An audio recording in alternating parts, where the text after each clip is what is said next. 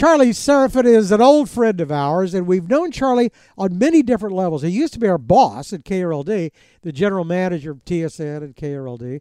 And he, he, he was the Texas Rangers, he was the news director at KCBS, but he's turned into a, a marvelous author and has just brought out his third books. My old boss, Charlie Seraphin, who I don't have to be nice to anymore, joins us today from Arizona. it's good to have you with us.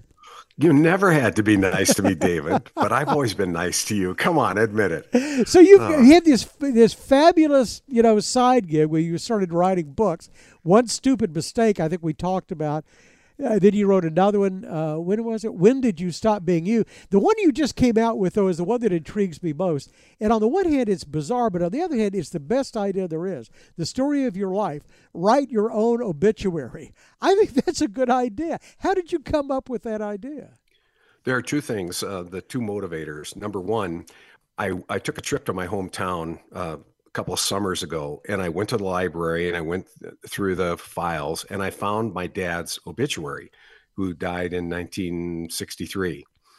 And when I read it, I thought anybody who reads this, it, it doesn't say anything about my dad. It says, you know, when he was born, who survived him, where he worked, and where the funeral is going to be. And that was it. I, am saying there's I, a formula that you're supposed to fill in the blank. Exactly formula. right and it and it doesn't say anything about the individual. So I, I, I, that that kind of resonated. And then a friend of mine sent me his father-in-law's obituary and it was god it was so funny david. Uh, if you read it you would say i wish i knew this guy because he was funny and he had self-effacing humor and he just did a really brilliant job of describing his life. And he had some sensitive things about the people he loved and why he loved them but it really told a in a in not a long form this was not a memoir. Yeah. It was an obituary but he wrote it himself in the third person and uh, ironically enough, his name was Mike, and and he said, you, you, know, Mike would only have it be known that he liked to use pseudonyms and stuff like that, and he was it was really funny. Well, so that was what, actually one of the first questions I was going to ask you is, do you write it in the? Is it okay to write it in the first person? I think it's better in the third person, and here's why: because you can have that dispassionate uh, description of your life as if uh, that you're you're more in sync with the reader than you are with yourself. So it's not all about me, me, me, I, I, I. You're writing about yourself as this person, as you would describe the person that is you. But the the fascinating thing about this obituary was I found out he wrote it ten years before he died and he was in perfect health. He had no health issues. There was nothing. He just had the idea that he was going to write his obituary. And then uh, my friend and his wife came to visit, and I was talking to Jennifer about her, her dad. And I said, You know, I just loved your dad's obituary. It was awesome. She said, Yeah, it was really special, especially considering that the last three years of his life, he developed Alzheimer's and he had no cognitive oh, ability. Yeah. So he could have never described his life. He could have never shared the memories that were shared. And that's the opportunity for healthy people, young people, middle aged people, older people, makes no difference, to sit down and do some reflection about your life, write your life story, and write it in the third person and make it a working document. And if you live for another 20, 30, 50 years, it doesn't really matter because it's an ongoing thing. It's like your description of who you are and why you are and what your values are, what you believe and why you believe it. I think that's a fabulous idea. And actually, you know, I, I saw you had this book, and then I was reading a, an obituary for a good friend of mine, and and in the and I had served on a, a very significant, you know, board with him, and I, there was no mention of that. And I, and I know they were going back through and probably looking at you know, awards and certificates that were hanging on a wall and that sort of thing. But I know it's one of those things he was proud of, and, and, and the tone is really interesting. So uh, let me uh, let me ask you the broader question about these books, though, because you've really done you've done a remarkable job, and and I, I can see the story of your life. Write your own obituary on, on Amazon with reviews and everything else. How do you self publish? Well, um, you make a lot of mistakes when you start out, and I made all of them. I uh, w- one of the great stories is I this this woman publicist came to me and she said, you know, I was involved in Chicken Soup for the Soul, and it sold eight million copies of the first edition. And I went, oh, that sounds good. You know, at a buck a piece uh, after commissions, that would be a nice little nest egg. and so I hired her. I paid her six thousand dollars and she went out and got me about 20 small market radio interviews, which sold a total of about maybe one or two books. And so it was a complete waste of money. The other thing, on advice, I published through an outfit called Ingram Spark. Yeah. And Ingram Spark is the one of the largest publishing distribution uh, companies in the world. That's so the all the books that go to Nashville, right? libraries. Pardon me. Out of Nashville, right? I don't know where their Yeah, uh, yeah, their ahead. their corporate headquarters is here, but I believe they're Chinese owned now.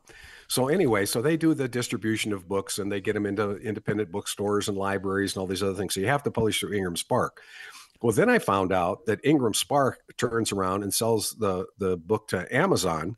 And so when Amazon sells a book, and Amazon is the number one bookseller, they started out as booksellers, as you know, and and have you know still keep that as a primary part of their business.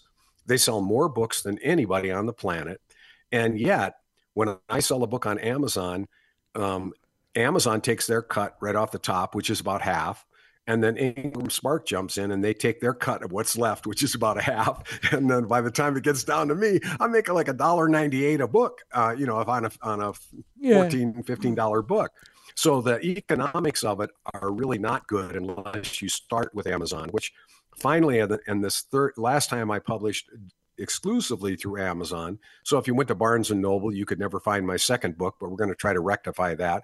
And then this time I published first through Amazon and then just went back through Ingram Spark, which means that um, uh, Barnes and Noble and libraries and everybody else would be able to get it. So, So if I where want to, you if I publish want and to, how you publish, if I want a hard copy of this, who physically prints it? And, and is it printed on demand? Do you wait till you get an order Yes, and then it's, printed? they're printed on demand, and I haven't. Uh, this is the other. This is these are great questions, and anybody who's going to go into it is like, I I can't believe I learned all this stuff the hard way. But the format for a hard copy is different than the format for a paperback. So, I, if, and Kindle is a different format completely. So, you have to have somebody who's familiar with the little nuances and the way it works at Amazon. If you, you send them the manuscript and you send them the cover and you send them the back cover and you send them the ISBN numbers and all the stuff, and then they tell you, no, that's not right for this format. You have to do it for the Kindle format. Okay. So then you get it formatted for Kindle, but that doesn't work for the paperback. And then you get the paperback done, and that doesn't work for the hardcover. So there's three different formats. And then I like to do audiobooks. I haven't done this one yet on audio, but I'll sit down in a studio and record this book. So if you listen to books on Audible, eventually you'll be able to get this one. The first two are already on Audible, but there's really uh, four different f- approaches to this market.